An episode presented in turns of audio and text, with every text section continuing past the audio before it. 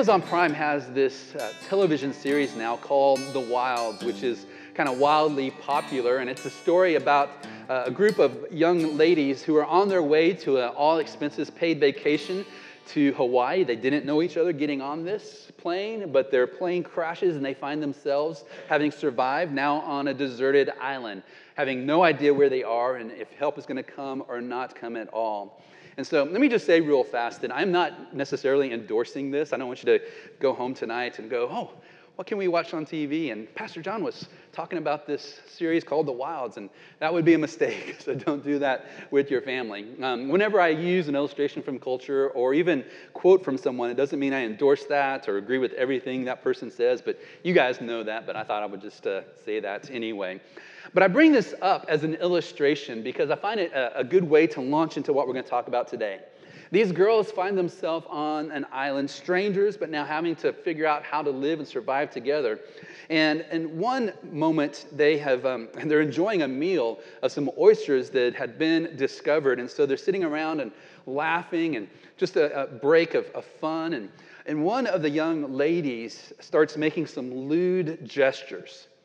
And one girl speaks up. She is the only Christian on the island. And she's kind of your stereotypical, um, kind of happy, clappy Christian. And she's an encourager at heart. But she speaks up and she objects to what's going on. of course, everything becomes incredibly tense at that moment. And of course, there's a big explosion. And the young lady named Shelby, who objected, when this thing blew up, said, What? Am I not allowed to have my own beliefs? And we think, you know, in America, we are allowed to have our own beliefs. This is something that we hold and cherish. But we, we also sense that something has changed in our culture where people are not so free to have their own beliefs. And so she asked this question What? Am I not allowed to have my own beliefs? And to that, one of the more vocal girls responded, Not those ones. And I thought that's a perfect illustration of some of the tension that we see in our culture today. Alistair Begg, a well known speaker and communicator, said this recently. I had a friend send me an article this week in which uh, he said this For us in the English speaking West, this world has tended to feel very much like home, and our treasures have been right before our eyes. Perhaps it is only in the last few years in the United States that we have finally faced that what the Bible says is true in this world, we really are sojourners and exiles.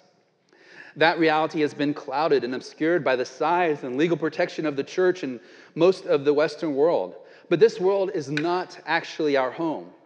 Christians are increasingly going to be seen as different and not in a good way. We are increasingly going to have to choose between obedience and comfort. The next decades will not bring apathy to the gospel, but antagonism. And that's okay. After all, that has been the reality for most of God's people through most of history. In this sense, we are, uh, as we move ahead in time, we're going back, back to the world of the first century church. Now, I want to raise this issue and I want to talk about uh, some of the pressure that people will feel as Christians in our culture. But also, don't want to sit there and just have this martyr complex that we are facing a really hard time in our nation right now. Many of our uh, many of the things that Christians tend to talk about in terms of persecution, our brothers and sisters around the world would trade spots with us in a heartbeat because they really are facing some very difficult times. But nevertheless, I do want us to pay attention to what's going on in our culture and the subtle shifts that are taking place. Another gentleman by the name of Sam Allberry was speaking recently, and he said this People have often thought Christianity was a bit quaint, you know. There, there, you got your little faith kind of thing. But increasingly, what we're seeing in a more secular context is people actually saying to us, Your faith is a danger to society. And that's a new space for us. We're, we're used to being looked down on and slightly patronized. I don't think we're used to feeling like we're the enemy. People used to say, I don't like Christianity because it's too um, moral. Now they're saying, I don't like Christianity because it's too immoral. There's an atheist by the name of Aaron Raw. He's a regional director for um, American Atheists, and he actually ran for the Texas State Senate seat in um, District 2. And he recently wrote this in a Patheos article Christianity is definitely extremely dangerous, even in small doses. Now, for those of us who follow Jesus, we love his teachings and it's been life and salvation for us. And so to, to hear people say things like that, we kind of scratch our head and go, what what are they talking about here? But I want to set up our discussion of the teaching of Jesus today by simply asking us this question What if what I believe about Jesus cost me everything? What if, let's just fast forward 5, 10, 15 years into the future, and trends kind of continue with where they are now, and we find ourselves asking the question what if what I believe about Jesus costs me everything? Costs me popularity with friends and family? Costs me my job? What happens when it costs us everything? And so, what I want us to do today is to look at the words of Jesus. And we're going to call our study When the Heat is On. Because if this trajectory is continuing, we need to ask questions now before we get to that point. And so, uh, this graphic I know is a bit intimidating. I thought about when posting this up here, I'm going to be standing right in front of it. It looks like I'm engulfed in flames or something, and I don't mean it to be that. Um, these are not fires of hell or something like that. It simply means when the heat is on. What happens when the heat gets turned up? And it actually begins to cost you to follow Jesus. Now, if you're here listening to me today and you're not yet a follower of Jesus, or maybe you're just watching us online or hear the sound of my voice and you're just exploring the teaching of Jesus, what I'm going to invite you to do is just listen in to the discussion that Jesus is having with his closest followers as he prepares them for something they're, they're going to face because they follow him. And if you are a follower of Jesus, let's just lean into what Jesus is saying here. He's shooting straight, he's playing for keeps, and he wants us to play for keeps as well. So let's just pause for a moment and pray and ask the Lord to, to stir in our own hearts what it is that he desires for us to see this day. Lord, for those of us who do name the name of Jesus and who seek to follow him and be faithful to him in this world, we do sense that something in the waters has changed in our country. We do sense that what was once a, a popular belief system is now being increasingly seen as something that people shun and maybe even in some cases seek to shut down. Lord, we don't want to have a martyr complex. Yet at the same time, we want to be wise and to hear what Jesus has to say. We can envision that it might cost us everything to, to follow Jesus in the days to come. Certainly, our brothers and sisters around the world face this every single day. So, enable us to lean into what Jesus has to say this day and form us and shape us into the people you desire us to be. In his name we pray. Amen. Now, let's remember the context very briefly because we don't want to jump just in this and not remember what's been going on. Jesus has just come out of a confrontation with the religious leaders in which he pronounced six woes upon them. He was trying to awaken them to the danger of the trajectory that they're on if they continue to reject his message. And now he turns and he's with his disciples, and the crowds are pressing in, and Jesus warns his own followers about the danger of hypocrisy. He doesn't want them to be like the religious leaders. He wants them to be authentic followers of him in a new way of being human. And so he has just said these words to him. We looked at this last week. I tell you, my friends, do not fear those who kill the body and after that have nothing more than they can do. Jesus went, as we saw last week, after the fear of what other people might think or say or do to us. And he dealt with that. So this is still that same stream of thought that Jesus has been on. And so he says this in verse 8 I tell you, everyone who acknowledges me before men, the Son of Man also will acknowledged before the angels of God.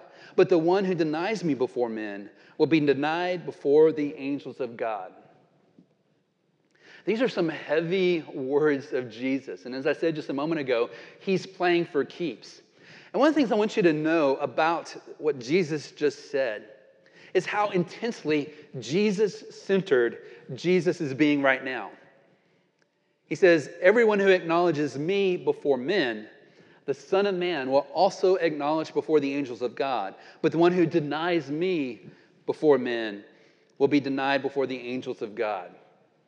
Jesus is putting himself front and center and wanting his disciples to understand that he is their everything. And so, in the very middle of this verse, he brings up the term the Son of Man. Now, those of you who've been a part of Mercy Hill Church know that this was Jesus' favorite term designating himself. Other people called him rabbi, other people called him the Messiah. But when Jesus referred to himself over and over again in the Gospels, he uses this phrase, the Son of Man. What did he mean by that? If you've been with us, you know that what Jesus is doing is he's hearkening back to the prophecy of Daniel. Hundreds of years before Jesus arrived on the scene, Daniel, this young man who was carried off into exile into the land of Babylon, receives this vision as he serves in the courts of the king. And this is what it said, or Daniel saw, rather. Behold, with the clouds of heaven, there came one like a son of man. There's that phrase Jesus uses. And he came to the Ancient of Days, a term for God, and was presented before him. And to him, that is the Son of Man, was given dominion and glory and a kingdom that all peoples, nations, and languages should serve him. His dominion is an everlasting dominion which shall not pass away, and his kingdom one that shall not be destroyed. And remember the trajectory of the storyline of scripture. The scriptures tell us that God created this world and established Adam and Eve to be the first king and queen of this world. He established humanity to rule this world with him. But as the story goes, we have all turned our back upon God. We want to rule the world for ourselves. And we often leave a trail of destruction in our path. And so, what God did was He formed, He called this one man Abraham and promised to him that through him, he would have a nation of kings and priests, and that nation became the nation of Israel. But they replicated the fall of Adam and Eve over and over again and failed in their calling to rule well. And so Daniel, now living in the consequences of that in the land of exile, sees the vision of the Son of Man. And it's a promise that God would establish another human who would rule and reign.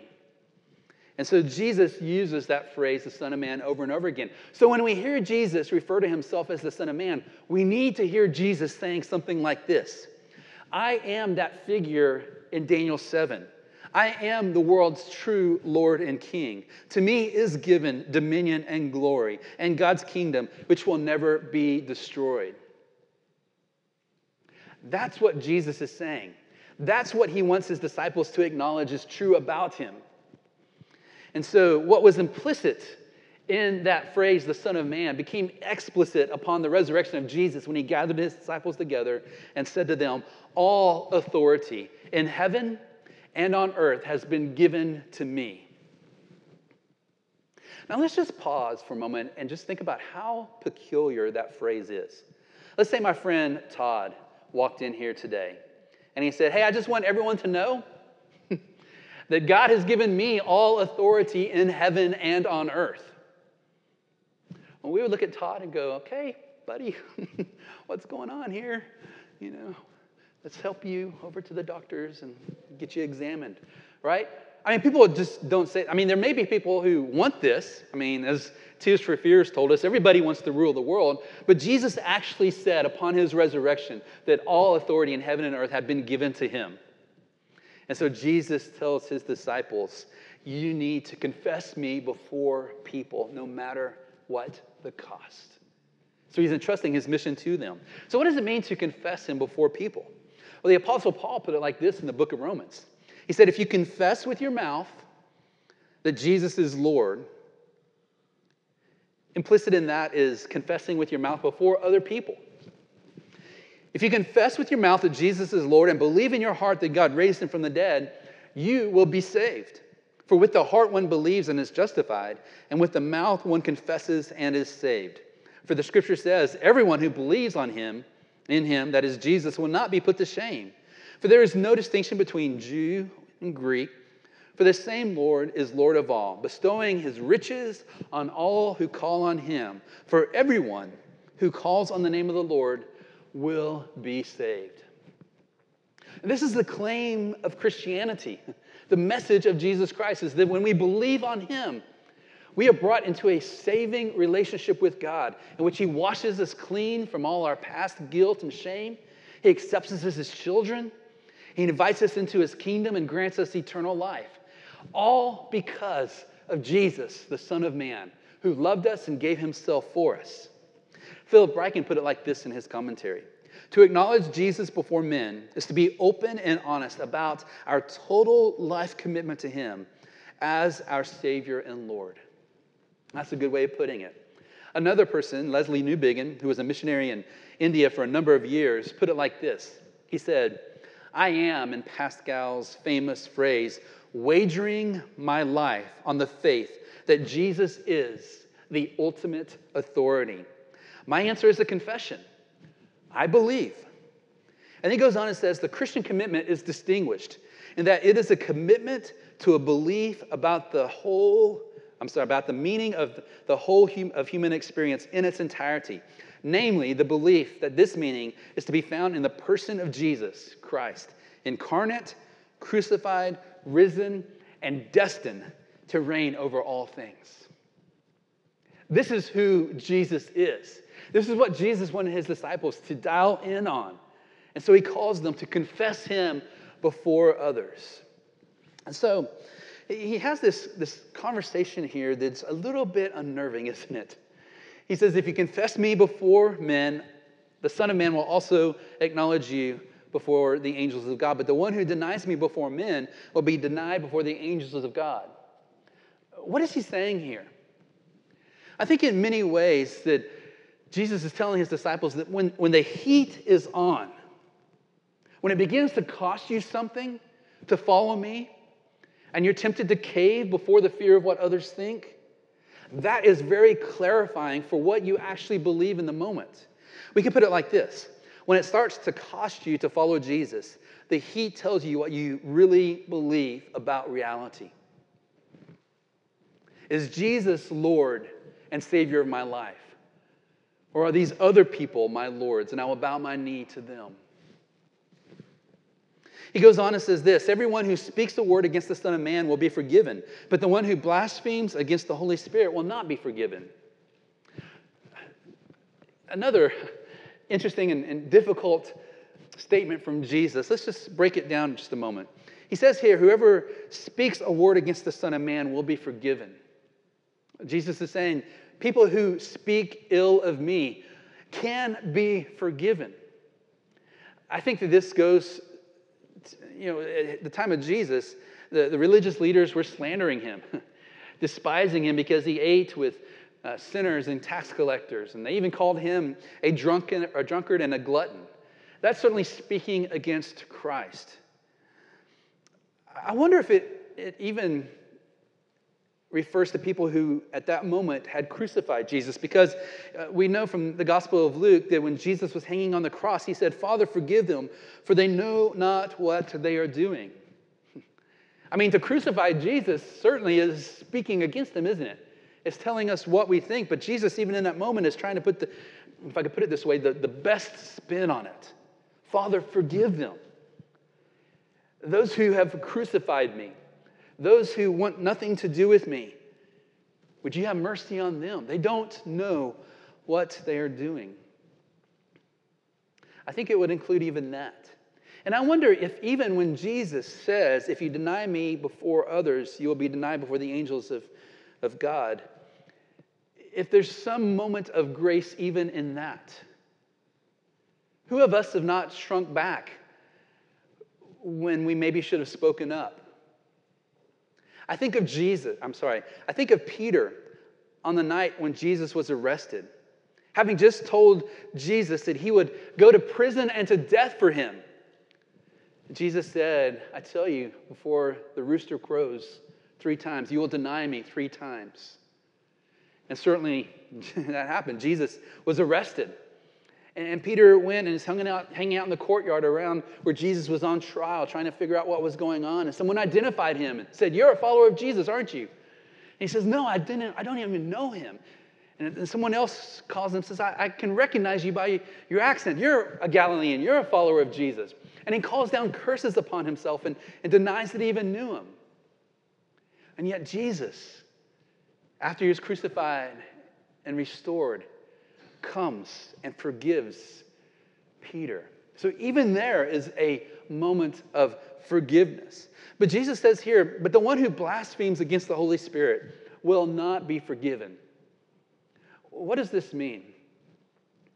I've been a pastor since 1999, and I've had conversations with people throughout those years who feel like they've, ha- they've somehow blasphemed against the Holy Spirit. They've, they've thought bad things against God, and they've asked me, Have I committed this sin? And so when I try to explain exactly what this means, there's a couple times in the Gospels when we read about Jesus uh, performing a miracle, uh, casting out a demon from someone, and the religious leaders accuse Jesus of actually being satanic, of being on the side of the devil. And here Jesus uses that phrase, blasphemy against the Holy Spirit, to describe the hardness of their hearts toward him. And so I usually say something like this Blasphemy against the Holy Spirit seems to be attributing the work and witness of the Spirit of God in Jesus to Satan. It is to definitively reject Jesus as being in league with the devil.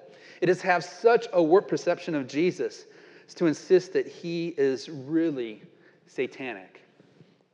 It's a hardness of heart toward what God has done in and through Jesus and what he was doing. And so, uh, some people say it's not possible to commit this sin today because it was unique to the time of Jesus when he was performing these miracles, casting evil out of people, evil presences out of people. And the religious leaders there saw that and refused to believe that he was from God and attributed his work to the evil one. Some people say, well, it is possible. Jesus would call this person who, who does this guilty of an eternal sin. And so, in my mind, it seems to be an ultimate rejection of God's witness in the person of Jesus. And so, if that's blasphemy against the Holy Spirit, then I think we can say that that actually happens today as well. So, he, he says that to his disciples. And he says this in verse 11 And when, not if, but when you are brought to trial in the synagogues, those were the early forms of religious gatherings that the, the, the churches of Jesus basically grew out of. When you're brought to trial in the synagogues and before rulers and authorities, don't worry about how to defend yourself or what to say. For the Holy Spirit will teach you at that time what needs to be said. So here Jesus tells us very lovingly that there will be a time when it will cost you everything to follow me. You may receive persecution from religious people. It may come from within the church, or it may come when you're brought before the rulers and authorities. He says, if he says, when that happens, not if, when that happens, don't worry about how to defend yourself or what to say, for the Holy Spirit will teach you at that time what needs to be said. When I was preparing this, I couldn't help but think of what Jesus had told his disciples on another occasion. He said, Remember the word I said to you a servant is not greater than his master. If they persecuted me, they will also persecute you. This is a promise of Jesus I don't think we really want, right? you know, it's not usually one that we'll stick on a calendar next to a, a nice picture of a, a lakeside mountain view, right? It's not something that we really want to think about. But Jesus tells his early followers. I think we need to hear him speaking to us who follow Jesus in this world. Look, if they came after me, there's a good chance they will come after you. And let me just say, they shouldn't come after us because we're being jerks okay? I know a lot of times the Christians talk about persecution. They're getting pushback for just being a jerk, for being someone that's intolerable for, for everyone. I've certainly been around people like that, and hopefully I've not been that way in my own life too many times. But I can remember back when I was an early Christian and I was not, I mean, my zeal was just not the most kind and loving person. I didn't have much wisdom in how to interact with other people about things that matter most. Here's another one that we usually don't put on a calendar. This is from the Apostle Paul. He said, For you have been given not only the privilege of trusting in Christ. We go, Oh, yeah, I like that gift. He says, You've not only been given that privilege of trusting in Christ, but also the privilege of suffering for Him. I wonder if we would think of suffering for Jesus as being a privilege. Is that how you would normally think about it? When it costs you to speak up around family or extended family or at your workplace and we get shot down, pushed back, lose a job, whatever, do we think of that as a privilege? The Apostle Paul did.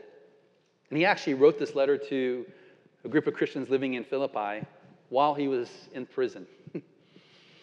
so Paul knew that it would cost him a lot to follow Jesus, and he's trying to prepare these other early followers of Jesus the same thing. so Jesus tells his, his followers that when you're brought before others, when it costs you a lot, and you're put on the defensive, he says the Holy Spirit will teach you at that time what needs to be said. And so I don't know if we're going to have to be in this position. I know that we're living off a lot of Christian capital of uh, the way things have been formed in our nation so that there is much religious freedom. I don't know if we're going to lose it or not. But if we lose it, Jesus wants us to know don't worry about it. If you are brought to give an account of your profession of faith before others, you will be given what to say at that time. And it may include keeping your mouth shut, or it may be speaking a word in that moment. The Holy Spirit will teach you at that time what needs to be said. So let's ask this question Why does Luke record this teaching in his historical biography of Jesus? Well, Jesus wants everyone who reads his good news about Jesus to know what Jesus wanted his disciples to know that it may indeed cost you everything to follow Jesus. We don't have to pay anything up front, we're, we're simply invited to come follow Jesus. He doesn't require us to pay anything to get into heaven. It's all free and by grace. But in identifying with Jesus, it may cost us everything. And so, what happens when what I believe about Jesus costs me everything? That's the question. So, if I can summarize for us what I think Jesus is driving at Jesus' royalty deserves our loyalty. If Jesus is the King of Kings and Lord of Lords, if he did raise again from the dead, if he did tell his disciples that all authority had been given to him in heaven and on earth, if he did promise to one day return to renew this world, then that king, his royalty, deserves our loyalty. Let's look for just a, a few moments here how some of the early followers of Jesus put it. Remember the Apostle Peter, the one who denied Jesus. Jesus came to him and restored him and not only forgave him, but said, Peter, I want you to feed my sheep. I want you to have an important role to play in my worldwide movement. Peter himself would later write to some early followers scattered because of persecution through the Roman Empire these words. He said, Beloved, do not be surprised at the fiery trial when it comes upon you to test you, as though something strange were happening to you, but rejoice insofar as you share Christ's sufferings, that you may also rejoice and be glad when his glory is revealed. If you are insulted for the name of Christ, you are blessed because the Spirit of glory and of God rests upon you. Yet if anyone suffers as a Christian, let him not be ashamed, but let him glorify God in that name.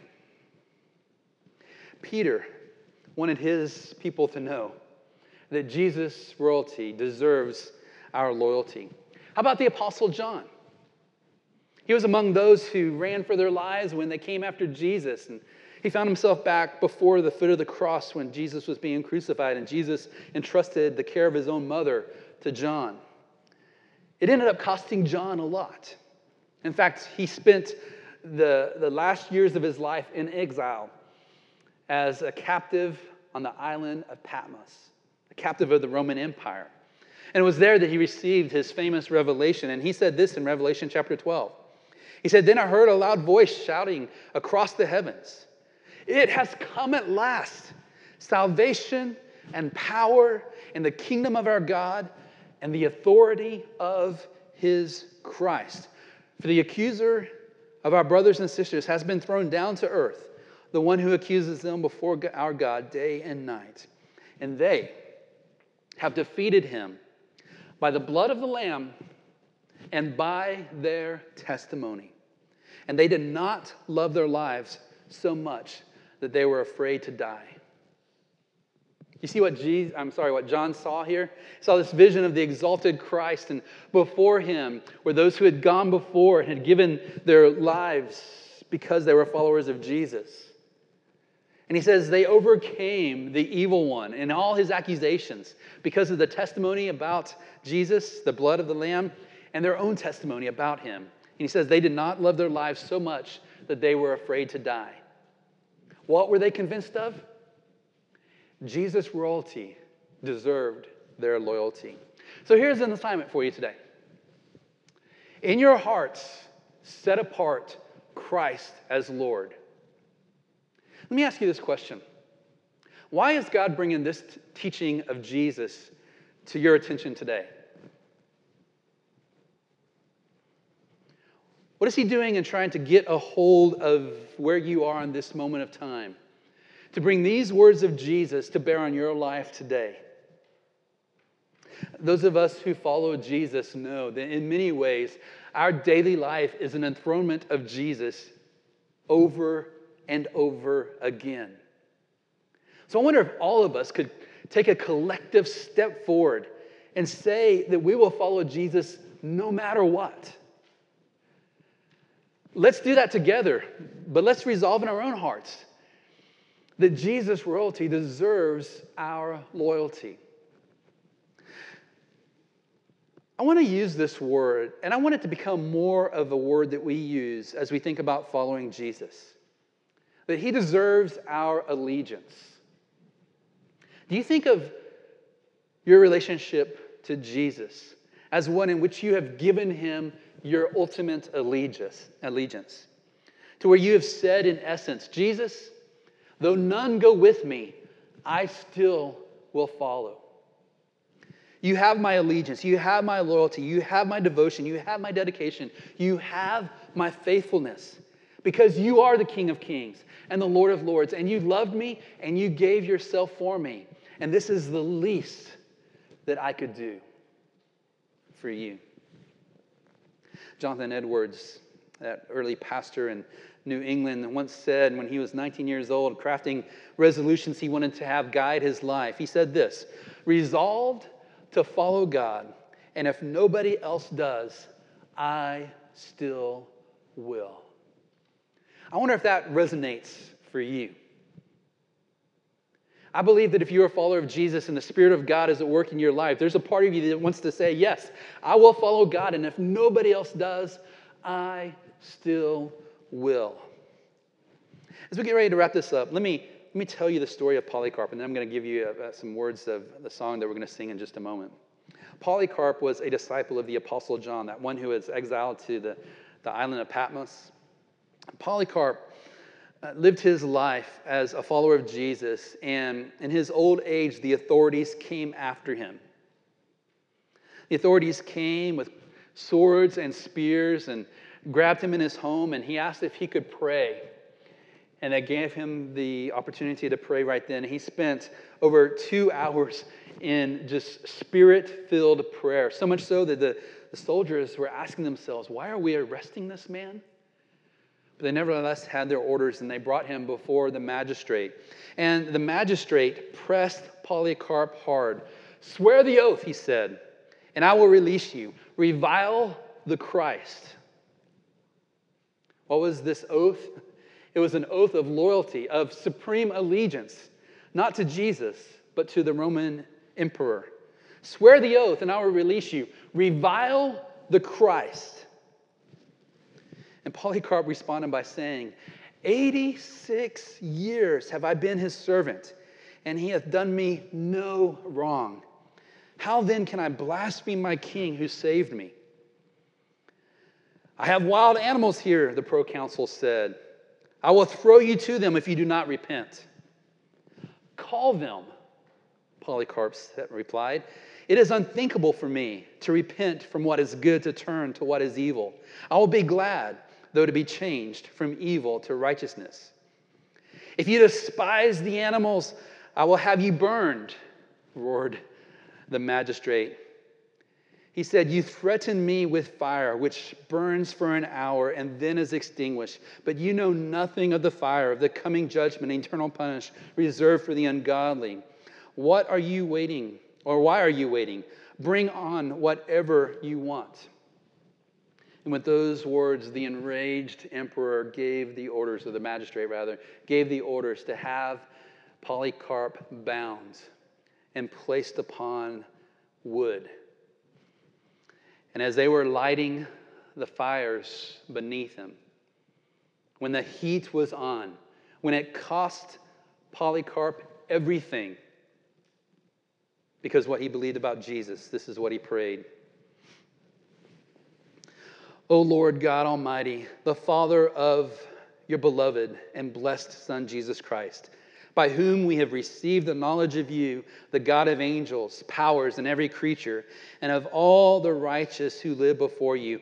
I give you thanks that you count me worthy to be numbered among your martyrs, sharing the cup of Christ and the resurrection to eternal life, both of soul and body, through the immortality of the Holy Spirit. May I be received this day as an acceptable sacrifice, as you, the true God, have predestined, revealed to me, and now fulfilled. I praise you for all these things. I bless you and glorify you, along with the everlasting Jesus Christ, your beloved Son. To you, with him, through the Holy Spirit, be glory both now and forever. And with those words, they lit the fires to consume his body.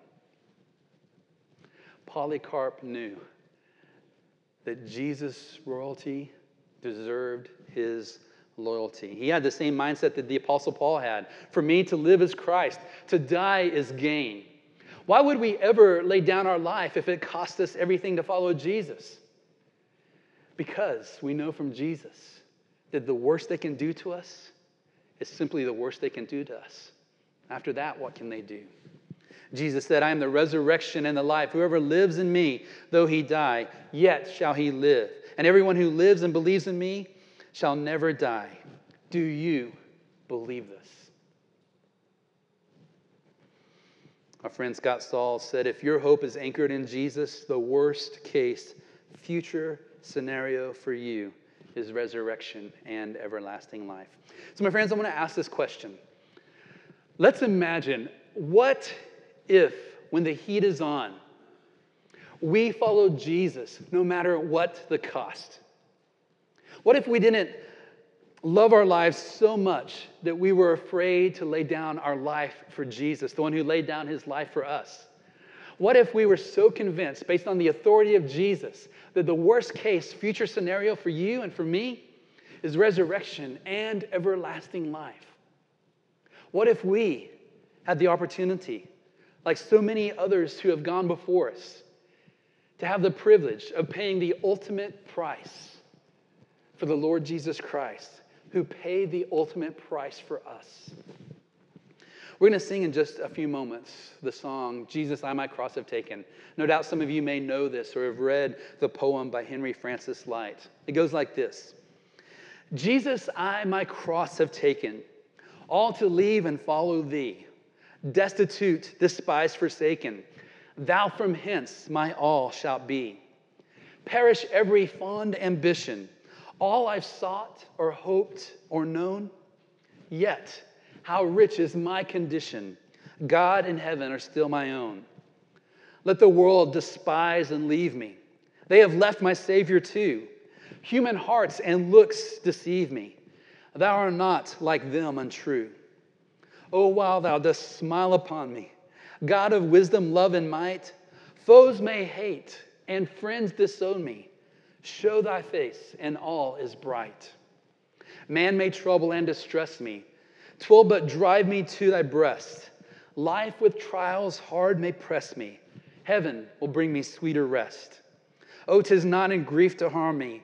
While thy love is left to me, O, Oh, twere not in joy to charm me, were that joy unmixed with thee. Go then, earthly fame and treasure. Come, disaster, scorn, and pain. In thy service, pain is pleasure. With thy favor, loss is gain. I have called thee Abba, Father. I have stayed my heart on thee. Storms may howl and clouds may gather. All must work for good to me. Soul, then know thy full salvation. Rise or sin and fear and care. Joy to find in every station, something still to do or bear. Think what spirit dwells within thee. Think what Father smiles are thine. Think that Jesus died to win thee. Child of heaven, canst thou repine? That word repine, that old English word meaning re, to, to fret or to complain. Haste thee on from grace to glory, armed by faith and winged by prayer. Heaven's eternal days before thee, God's own hand shall guide thee there. Soon shall close thy earthly mission, soon shall pass thy pilgrim days. Hope shall change to glad fruition, faith to sight, and prayer to praise. Friends, Mercy Hill Church, may you recognize that Jesus' royalty deserves your loyalty, even if it costs you everything.